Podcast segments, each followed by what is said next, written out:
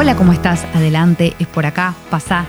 Esta es la cuarta temporada de Las Promesas de Elon, el podcast original de Congo punto efe eme, que hacemos en esta cuarta edición junto a arroba Santi y yo arroba Chulkinet. En esta ocasión vas a poder escuchar una charla con Tomás García, artista digital, una de las personalidades más destacadas de la cuarentena argentina veinte veinte. Y hablamos con él sobre la sigla del momento, los ene efe te o Non-Fungible Tokens. Creo que lo estoy pronunciando bien. Se refiere a los tokens no fungibles. Y seguramente has leído, escuchado hablar de esto. Y la idea es que lo puedas entender, saber de qué se trata, cómo cambia la concepción de la tenencia de las cosas y qué sucede con el criptoarte. Te recomiendo que veas el video de Tomás García, que se llama en YouTube Criptoarte, Bitcoin y Blockchain, la digitalización del arte, el dinero y la originalidad. Tomás García hace un montón de cosas. Master of the Perfect Timing, así se describe él en las redes sociales, experto en realidad virtual aumentada y un montón de cosas más. Uh, so people think I'm an alien. Not true. Not true. Me despierto, miro Twitter, verborragia en tu cuenta, hashtag Bitcoin, todo lo que encuentro. Y tu corazón de níquel viaja en Falcon a mis sentimientos, pero no creas que esto habla de vos. Tampoco es Clubhouse. Tampoco es Clubhouse. Pero vienes sí. Ahí viene el Siri. Haceme un meme, por favor. Hacete un meme, por favor. Elon, Elon. Mm. Me gusta cuando escribes porque activas las promesas de Elon. Elon, Elon. Me gusta cuando callas porque activas las promesas de Elon. ¿Ustedes, Santi y Tomás, ya se conocen? Yo soy fan de, de Tomás, pero desde hace diez años. Desde Cemento. Desde Cemento, sí señor. Yo, yo tengo un bruto, yo tengo un bruto de un... De, de, de, no, todavía no, no sé si lo tengo, pero un bruto de un video de Santi hablando en inglés, presentando para Kickstarter. ¿Te acordás eso cuando grabamos ese video para Kickstarter hace mil años? Sí, queríamos hacer el fundraising de Kickstarter. Eh, esto antes de hacer Y Combinator, con el tema del partido de la red. Este, uh-huh. Se nos había ocurrido que tal vez poder financiar el software con una campaña. Estaban muy de moda las campañas de Kickstarter en esa época y nos preguntamos, ¿quién es el mejor para hacer esto? Uh-huh. Tomás García, nos dijeron por todos lados, y fuimos al mejor. Nunca lo terminamos al proyecto ese, terminamos yendo por otro lado, pero bueno. Pero estuvo bueno, yo me acuerdo que ahí fue como entender un poco la herramienta, ¿viste? Como entender Democracy O S, y yo, la verdad es que era... Al sí. principio no, no era Democracy O S. Yo me acuerdo que en una charla estábamos charlando y dijiste, te levantaste y dijiste, ah, pará, Democracy O S, te fuiste a anotarlo y a registrarlo. Ay, qué lindo. En vivo. Bueno. Ahí te levantaste, saliste y dijiste, ya está, ya lo registré, ya está, ya tengo Democracy O S. ¿Sabes qué? ¿Sabes qué? Me acuerdo exactamente ese momento, porque estábamos en tu oficina, estábamos sí. teniendo la reunión, bueno, tenemos que hacer el Kickstarter de esto, a ver cómo. Bueno, ¿y cómo se va a llamar? Yo me acuerdo que fui al baño. Y en el baño, por ahí había tomado un desayuno medio potente ese día, me quedé un rato más de lo normal, y, y salí del baño habiendo registrado el dominio Democracy O S. Y dije, listo, Democracy O S, ya tenemos el dominio. Qué, ¿Qué, ¿qué más hay que hacer? eh, los recuerdos podrían ser ene te efes, digámoslo en español. ¿O no? Sí, por supuesto. Y se pueden vender también, si querés, y puede ser. No, qué sé yo. Bueno, vos, Santi, sabés mucho más, digo. Yo acá me siento como más intimidado porque a lo que es no. el blockchain y todo eso, vos podés hablar muchísimo más, digo, de lo que es. Mirá, registrar con esto algo los... en el blockchain. Vos registraste a, a Roma, ¿no? ¿Cómo fue? Sí, tenemos, eh, podría ser un ene efe te del, del nacimiento de Roma. ¿Sabes? Uh-huh. Pasa que no quiero lucrar con eso, ya claro, me parece. Claro, claro, claro. Pero. Eh, El tema de los ene efe tes es impresionante. Tuvo un momento para mí muy bisagra, que es muy de cada bull market, que es el momento Saturday, Saturday Night Live. Cuando se genera un sketch en ese programa de televisión eh, sobre algo que está pasando con cripto o con internet o con estas tecnologías, es que claramente estamos en el clímax de la burbuja. Y los N F T, ante mi sorpresa, lograron un sketch de Saturday Night Live hace dos semanas, que me llegó por todos lados, muy bien hecho, porque hay que contemplar que los guionistas de Saturday Night Live viven en Nueva York y probablemente tengan amigos banqueros de Wall Street que especulan con este tipo de cosas raras. Uh-huh. Así que es lógico que se vea en ese programa de televisión alguna, a, algún instrumento de esta naturaleza. Y sí, están, creo que empezó primero con un artículo de Rolling Stone y después con Saturday Night Live. Los N F T de repente llegaron al mainstream.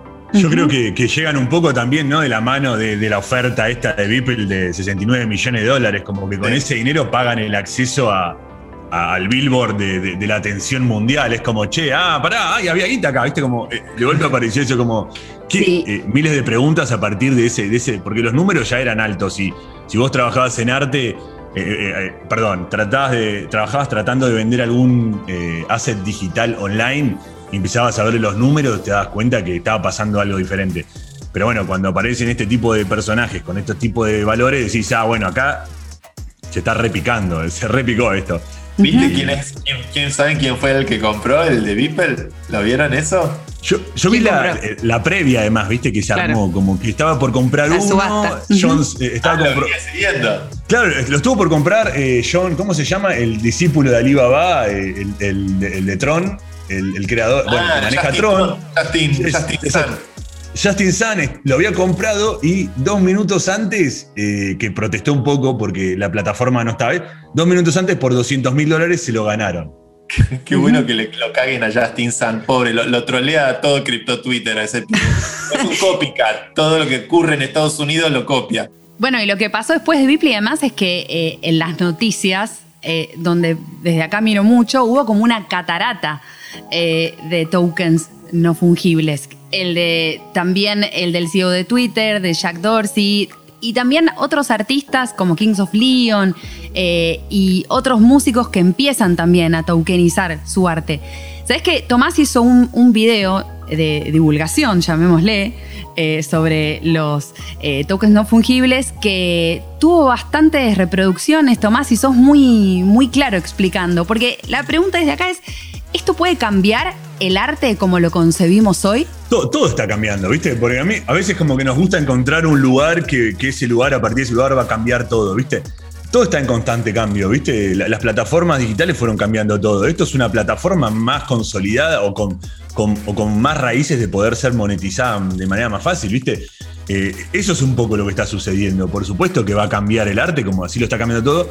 Pero bueno, acá nos encontramos hasta el último, me parece que es como lo último que es acá. Bueno, acá está en juego el dinero. Es básicamente no tanto la influencia cultural, no tanto la influencia, sino la forma de cuantificar esa influencia y de cobrarla, ¿viste? Por sobre todas las cosas. Entonces, eh, el arte, sin duda, sin duda, lo, lo va a cambiar, quieras o no, sea una burbuja, no sea una burbuja. Ya esto te, lo está cambiando, ¿viste? Eso es lo más importante, me parece. Desde, un, siempre desde mi punto de vista. No, no, vale. no. Hay un, hay un argentino, le mando un saludo, que es un crack en, en cripto, se llama Patricio Wortaler, una leyenda viva, este, que yo lo he ido conociendo en las diferentes conferencias de Ethereum, y él está metido con los tokens no fungibles desde el principio de todo este asunto. Él hace, tiene una plataforma que se llama P O A P, que se llama Proof of Attendance Protocol, que te genera un token no fungible por eventos, como una como la camiseta del recital, ¿viste? La camiseta de los Guns que te llevas uh-huh. cuando fuiste a ver a los Guns y la tenés toda la vida. Bueno, te genera, eh, tiene una utilidad, ¿no? En este caso, no es simplemente la, la venta de una obra de arte, sino que es todas las personas que fueron a una conferencia, un evento, Eh, a ver un partido, lo que sea, obtienen como una prueba de asistencia a ese evento en la forma de un token no fungible. Y Pato, de hecho, él fue el que me sopló el dato de que el que compró el de Beeple es una ballena, como se le dice a los grandes holders de, de Ether o de Bitcoin, es una ballena de India, que es un, un, un hacker, empresario, entrepreneur indio que ha hecho una gran fortuna, evidentemente, arriba de los mil millones de dólares en cripto, eh, y que eligió comprar esa, esa obra de Beeple un poco como para mandar la señal de miren, acá está India, acá estamos nosotros y podemos pagar setenta millones de dólares eh, por un N F T. Eh, y la, la explicación que me daba Patricio era eh, qué es lo que pasa en la psiquis del comprador. Sí. Y, el, y el comprador en algún punto lo que quiere es una sensación, ¿viste? Y la sensación tal vez que por ahí quiso esta persona es comprar un pedazo de la historia. Comprar algo, ¿viste? Que deja de manifiesto que vos este, estuviste ahí, compraste esto. Y el mundo del arte también es eso. Uno al final está comprando algo que le produce una sensación interna este, que configura ese deseo y, y no lo puede evitar.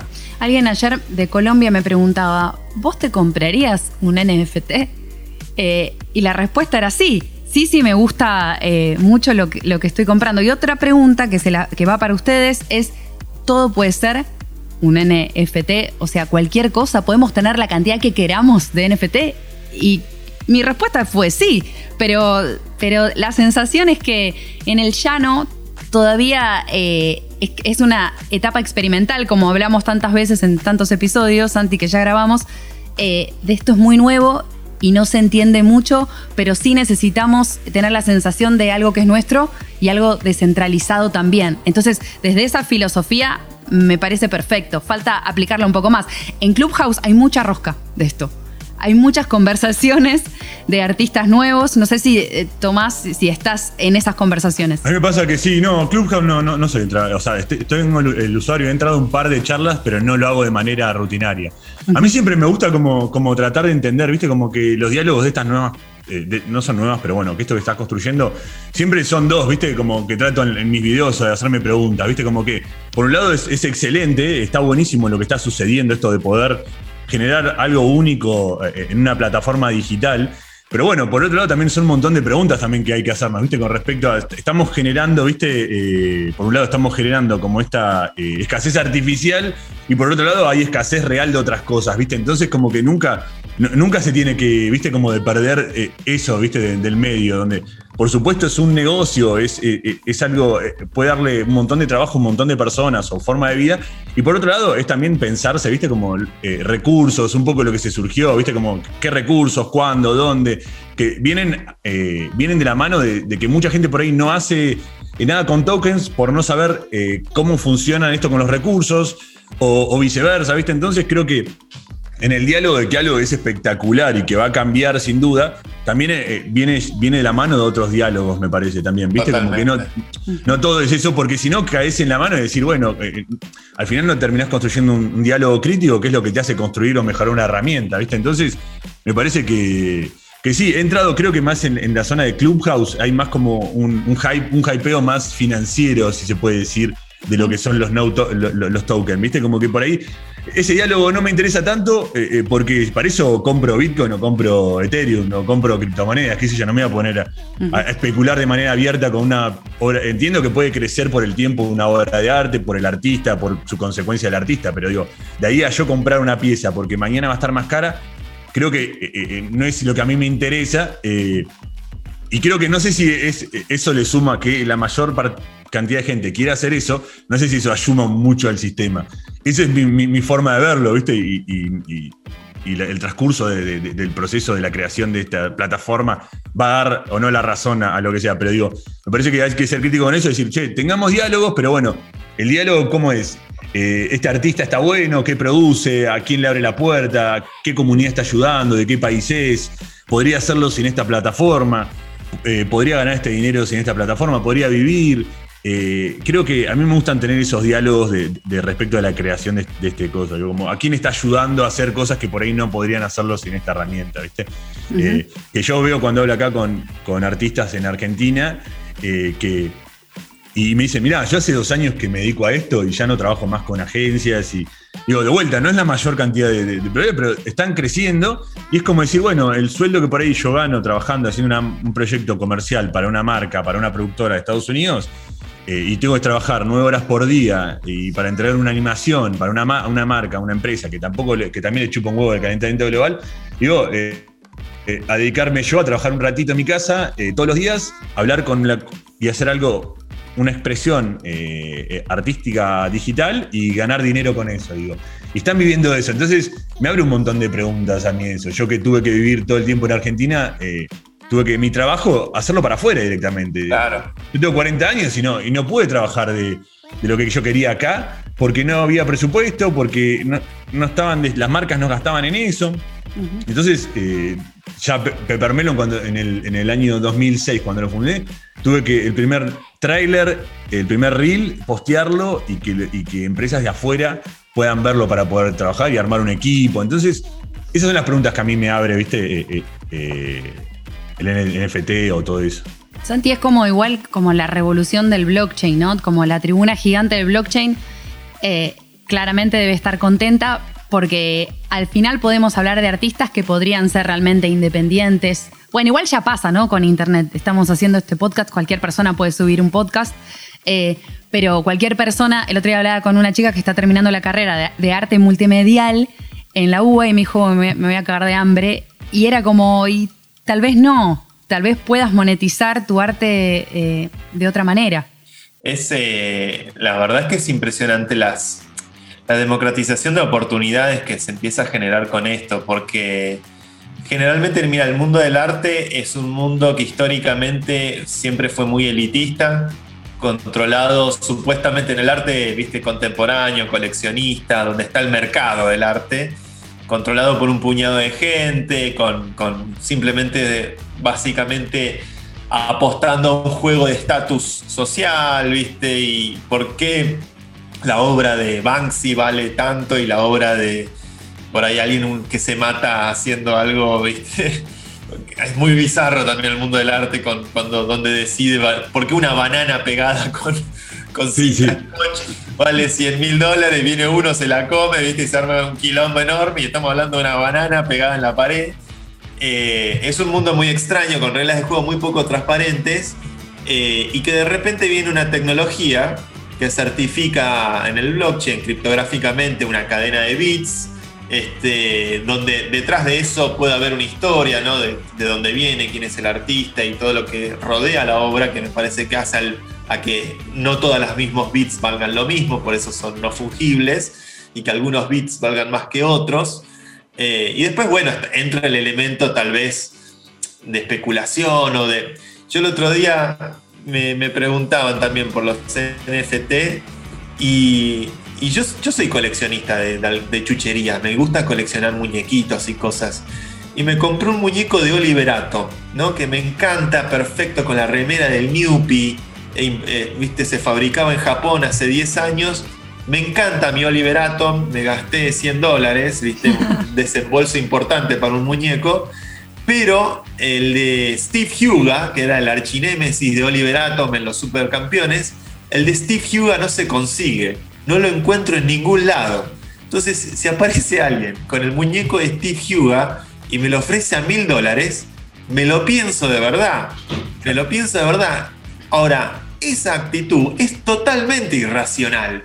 ¿Viste? Cuando los economistas dicen, no, bueno, el consum- la demanda, la oferta, que un flaco esté dispuesto a pagar algo porque no, no encuentra el muñeco en ningún lado y porque ahí no aparece. Y, y ahí es donde empiezan estas cosas a cobrar como un sentido de valor irracional, que, que bueno, lo que sí sabemos ahora que tenemos el blockchain es que las transacciones son reales. Uh-huh. Esta venta claro, del claro. El Beeple, eh, yo había leído por ahí que a él le costó casi cincuenta mil dólares de computación renderear toda la imagen, pero bueno, la transacción de sesenta y nueve millones es, está, está en el blockchain. Uno, los números se pueden auditar por cualquiera y esa transparencia no tiene precedente en la civilización. Que poder tener un sistema financiero donde todos podemos ver las cuentas de todos, no necesariamente las identidades asociadas a esas cuentas, pero sí las transacciones, eso en sí mismo es muy novedoso. Y creo que va, ojalá traiga al mundo del arte este, más, más transparencia y más democratización de las oportunidades para, para un montón de talento que hay en todos lados. Este, uh-huh. Internet ha hecho... ha empoderado a todos con unas herramientas y unas ideas increíbles. Uh-huh. Yo veo lo que hacen hoy artistas argentinos y están tranquilamente al mismo nivel que cualquier artista que por ahí está en Hollywood o, o en lugares donde hay una cultura más afianzada, una industria más afianzada. Sí, y también saber que para para estar en ese grupo, en esa comunidad, grupito de pertenencia, por ejemplo, hay un sitio que se llama OpenSea, en donde podés ofrecer eh, tus, tu arte, también comprarlo, eh, y tenés que estar ya inmerso en el mundo Ether. ¿Qué tipo de usuario es Tomás en el mundo Bitcoin? Yo soy... Eh, yo con las criptomonedas tengo una relación muy particular, porque en el año dos mil diecisiete, cuando, eh, cuando estaba, estaba barato, estaba, estaba mil quinientos dólares el Bitcoin, este, logré comprar un par, qué sé yo, y eso... eso digo, siempre tuve gente rodeada, gente alrededor que, que sabía mucho y que estaba en eso. Entonces yo medio que, que, que recibía, me salpicaban con información. Y, y ese, durante el año dos mil dieciocho yo me dediqué a, a experimentar con realidad aumentada y realidad virtual, y me lo pagó, las criptomonedas me lo pagaron. Hermoso. Eh, tenía ahorrado, y durante todo ese año yo fui vendiendo un poquitito. Y bueno, no fue el mejor momento para vender Bitcoin, pero yo era el ahorro mío, y, y ya, sabía, eh, ya era bastante más de lo que yo había puesto. Entonces digo, me permitió ir vendiendo de a poquito, y sin trabajar, sin ningún cliente, me dediqué a experimentar con realidad. Hice una, hice una instalación de realidad aumentada, digo, como... Entiendo lo que significa tener criptomonedas guardadas, que tengan valor, e ir sacándolas para trabajar sin tener que depender de, de, de un cliente que te dé dinero, eh, en ese momento, y me sirvió un montonazo. Por eso ahora cuando, cuando entiendo que el, el valor que puede tener para otros artistas tener, tener esos recursos. Pero ¿sentís también que, que eh, hay nuevas conversaciones en, en tus munditos, eh, no sé, con tus amigos, con, eh, con gente de tu trabajo? Eh, así, eh, sí, todo el tiempo, todo el tiempo, digo, como uh-huh. entender un poco, eh, eh, los que son contemporáneos a mí, un poco más chicos, se les desgarra el cerebro. Podés ver cómo se les desgarra cuando tratan de entender, ¿no?, cómo la gente está comprando y se pueden guardar la imagen, pero es para ellos solos, como que el concepto de... de De, de, de tener algo es solamente que el otro no lo pueda ver, ¿viste? Eso es una locura. Yo tengo esto y es solamente mío porque el otro no puede tener acceso. Eh, eh, todos te interpelan de ese lado siempre para saber si, si algo puede ser único o no. Uh-huh. La realidad es que, que no tiene que ver con, con eso, que algo sea único, que alguien no lo pueda ver, y que, que vos controles, eh, que vos controles si se puede ver o no. Eh, eso no te hace dueño, te hace un hijo de puta, ¿entendés? O sea, eh, que, que vos quieras guardarlo y no compartirlo, ¿viste? Claro. Entonces, eh, me parece que te mide eso. El, eh, los N F T tiene eso, que vos sos dueño conceptual de algo, ¿viste? Como que tenés que entender. Y a mí me gusta entenderlo como, como van viniendo las generaciones más chicas, digo, como... Claro. Le puedo preguntar a alguien de cuarenta, treinta años, ¿qué opinás de los N F T? Y que me diga, bueno, no me importa. Y decirle, bueno, y, y a nadie le importa tu opinión, porque ya lo que vienen atrás, digo, ya el concepto de comprar algo... Eh, digital es como, ya está, lo tienen reincorporado, ¿viste? Entonces, sí. eh, esas discusiones tengo todo el tiempo de, de, de, de explicar, de ir un poco más. De, de... Creo que cuando explicás es como tratar de contarle todos los, todo el abanico que hay atrás de esto, ¿viste? No solamente... Porque todos te dicen, ah, se vendió un J P G a noventa millones. Ah, no, no es así la vida, no, no es uh-huh. eso, ¿viste? Entonces, explicar de a poquito, ¿viste? Como todo el tiempo de ese diálogo y... Sobre todo, eh, tratar de transmitirles que a mí me pasa lo mismo, digo, el claro. nivel uh-huh. ansiedad de saber qué, sea, qué hay que hacer. Yo no tengo claro qué hay que hacer. Todavía no, no, no hice ningún N F T, no lo subí y estoy preparando algo para hacerlo. Eh, Excel, ¿eh?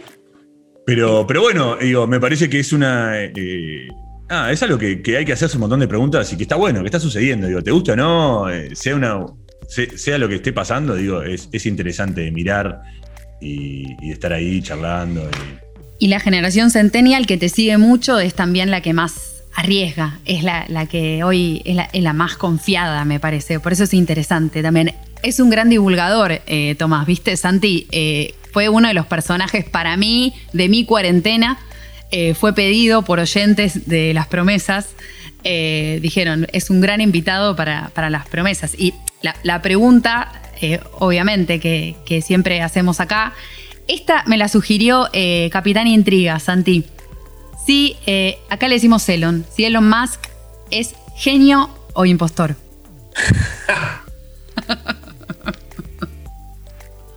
Toma agua, toma agua, Tomás. Hay una, en el libro de Peter Thiel, que era el socio de Elon Musk en, en PayPal, la época uh-huh. de nadie recuerda esto, pero Elon Musk... Eh, PayPal le compra X punto com. X punto com era la, el competidor de PayPal, que lo termina comprando PayPal.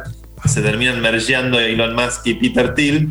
Y Peter Thiel, en su libro From Zero to One, muy leído por todos los aprendices de emprendedor y demás, Este, él dice, lo define a Elon Musk como el vendedor más grande del mundo, como el the greatest salesman in the world.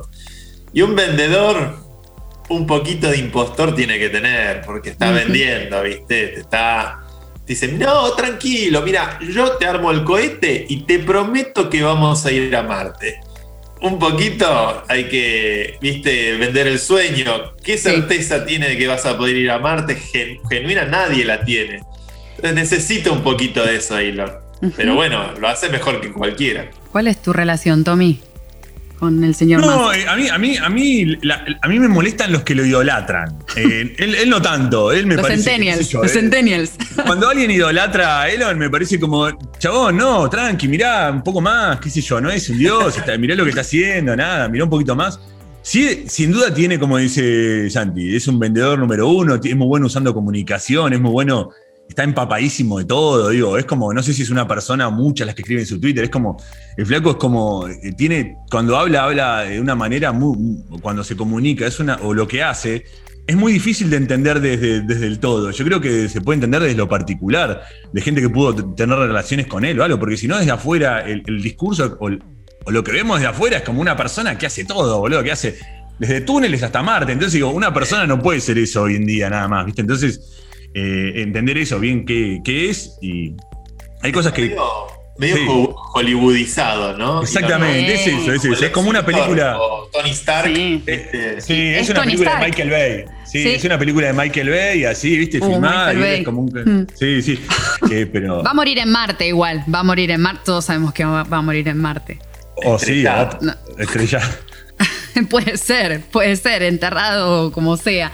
Eh, bien, y entonces, ¿va a seguir el, tu, tu canal de YouTube dando vuelta a la página? ¿Qué, qué vas a hacer con tu parte de, de divulgación y de esto de atraer centennials que te preguntan cosas? Eh, y ahora estoy, estoy en el próximo video, estoy como frenado porque estoy armando como este proyecto de N F T. Quería meterme directamente dentro del, de, del ojo del, del torbellino y poder, del huracán, y poder realmente hacer un video a partir de eso.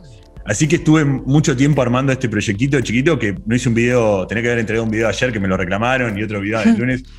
Eh, y quiero realmente hacer un video, eh, porque siento que, que, o sea, me iba a meter en hacer un video más de narrativo, de arte, de diseño, lo que sea, pero siento que esto es muy importante para, a nivel de, de, de económico, para poder después eh, ver de qué trabajar todo el año, ¿viste? Como hay un poco de eso, como tenerlo como opción esto, ¿viste? Entonces quiero realmente hacer un video y sin duda voy a seguir divulgando. Yo creo que es la mejor forma de, de estar en contacto con, eh, con, no sé, con, como decías vos, centennial o más chicos. Ya me están escribiendo más chicos que me escriben, me dicen, Tommy, me encanta cómo editás, dieciséis, quince años, ¿viste? Decís, qué hermoso. Wow, eh, padres que comparten con los videos, con, con sus hijas, ¿viste? Entonces... me pasa eso, que, que estoy eh, viendo de qué manera, si esto se hace sustentable. Digo, si vos me decís un ideal, me encantaría llenarme guita con N F T y hacer videos de YouTube. Ese sería como mi video de YouTube, por decirlo así, digo, pero eh, poder tener una pata de experimentación y una pata de divulgación. Eso sería como, como mi ideal. Por ahora, a veces gana más, eh, depende de lo que venga, a veces gana más en los proyectos comerciales y no puedo... El otro día hice un proyecto durante enero y no pude ni siquiera eh, postear en Instagram, ¿viste? De la, de la densidad de trabajo. Entonces, claro. eh, tiene eso también. Porque, eh, digo, tengo amigos que ganan guita ya en YouTube, tipo, eh, vos hablás con Damián Q, con, con Rada, que sé yo, tienen determinado tipo y ya viven de eso y trabajan de eso y hacen un... Es completamente diferente el ecosistema sí. a divulgar algo masivo que a divulgar algo, ¿viste? Muy particular. Entonces... Eh, y sobre todo en, en, en, en español, ¿no? En, en nuestro idioma, que es más difícil de monetizar por, por YouTube. La gente por ahí no lo sabe, pero eh, si vos, yo, mis cuarenta mil seguidores fuesen eh, americanos, eh, ganaría más dinero. Eso sería un poco para claro. entender eh, la divulgación. Sí, sí. Y, y a su vez, eh, viéndolo desde acá, y bueno, no, no soy youtuber ni nada, es como... Qué garrón también depender de, de YouTube todo el tiempo. cien por ciento, no, no, olvidate, ni hablar, que si te monetizan, que no te monetizan, que te bloquean. Uh-huh. Olvídate, yo no, no, lo último, a mí me da mucha, me produce mucho malestar hacer un video de veinticinco minutos, dedicarle un montón Y que en el medio aparezcan publicidades de marcas que yo me parecen horribles. Y digo, sí. la puta madre. Y, Verá, y, y otra le saco cosa. las publicidades sí. y, y desaparece mi video de, de YouTube, porque si no lo monetizas. Tu primer video, tu primer video del año pasado, que eh, del, de marzo, principios de marzo, antes de toda la cuarentena argentina, eh, dura seis minutos. Y pensaba que seguramente los algoritmos los posicionaron mal porque tiene, tiene que durar quince minutos o más. O sea, eso es como hay un presidente o presidenta, no sé, que, que gobierna ahí que, que nos hace angustiar mucho. Para mí siempre lleva al, al mismo lugar. Por eso, por eso tenemos a Santi acá, que viene un poco a traernos para mí un halo de, de esperanza y un nuevo mundo que, que se abre. Santi. Y bueno, es, uno hace lo que puede. Hace tu también. Canal. Hay que tener cuidado porque todas las utopías terminan transformándose en distopias también. La, la utopía de ese mundo mejor que traía la web, de repente se transformó en la dictadura de Facebook, ¿no? Y eh, la, la utopía de la democratización del contenido que trajo YouTube, de repente es la distopia de Google como censora y, y principal mecenas de la, de, del contenido en internet, y los terraplanistas tomando control del planeta porque el algoritmo nos recomienda cada vez cosas más bizarras. Este, de hecho, uno se ríe de los terraplanistas, pero a mí YouTube, me, a medida que me meto cada vez más en mis vicios, videos oscuros de Maradona o cosas... Este, cada uno tiene su fetiche, ¿no? Sí. Este, videos oscuros de programadores ignotos, Eh, de, de computadoras de ocho bits. Yo no sabía, me he encontrado con canales de gente que habla de computación de ocho bits que tienen millones de seguidores. Entonces, de repente, cosas que uno piensa que son súper de nicho son mercados enormes. Uh-huh. Este, y nada, y uno tiene que ser consciente que el algoritmo está tratando de captar nuestra atención, este, no necesariamente conquistar nuestro corazón. Sí, parecería que el bueno en todo esto, digo, de los que testifican en, en, ¿no? en, en las audiciones del Congreso de, de Estados Unidos, pensando en Google, Twitter y Facebook, Jack parecería ser que podría ser eh, más amigo nuestro. Bueno, al menos es amigo tuyo, Santi. eh, ¿no? Como que está democ- democratizando un poquito más eh, su red social, pero bueno, es, es la minoría. Eh, bueno, ¿qué se van a hacer ahora? Yo me voy a trabajar en el proyecto este de, de, de N F T, a ver qué hago, a ver qué sale o cómo sale. Voy a trabajar en eso urgente. ¿Tu casa siempre está así de ordenada? Eh, siento Esto que... es un quilombo, es un quilombo. Mirá, si yo... A ver cómo podríamos mostrarlo. Acá tengo, mirá, ayer cambié la silla, mirá. A ver. Silla, Uy, Pero mirá la que tenía antes, mirá la que tenía antes, mirá lo que tenía antes, mirá lo que tenía antes. Mirá el nivel de crotitud que tenía antes, boludo. Era como... Esa es papelón, de... Restaurala, claro. Ah, con esa... No, bueno, esa...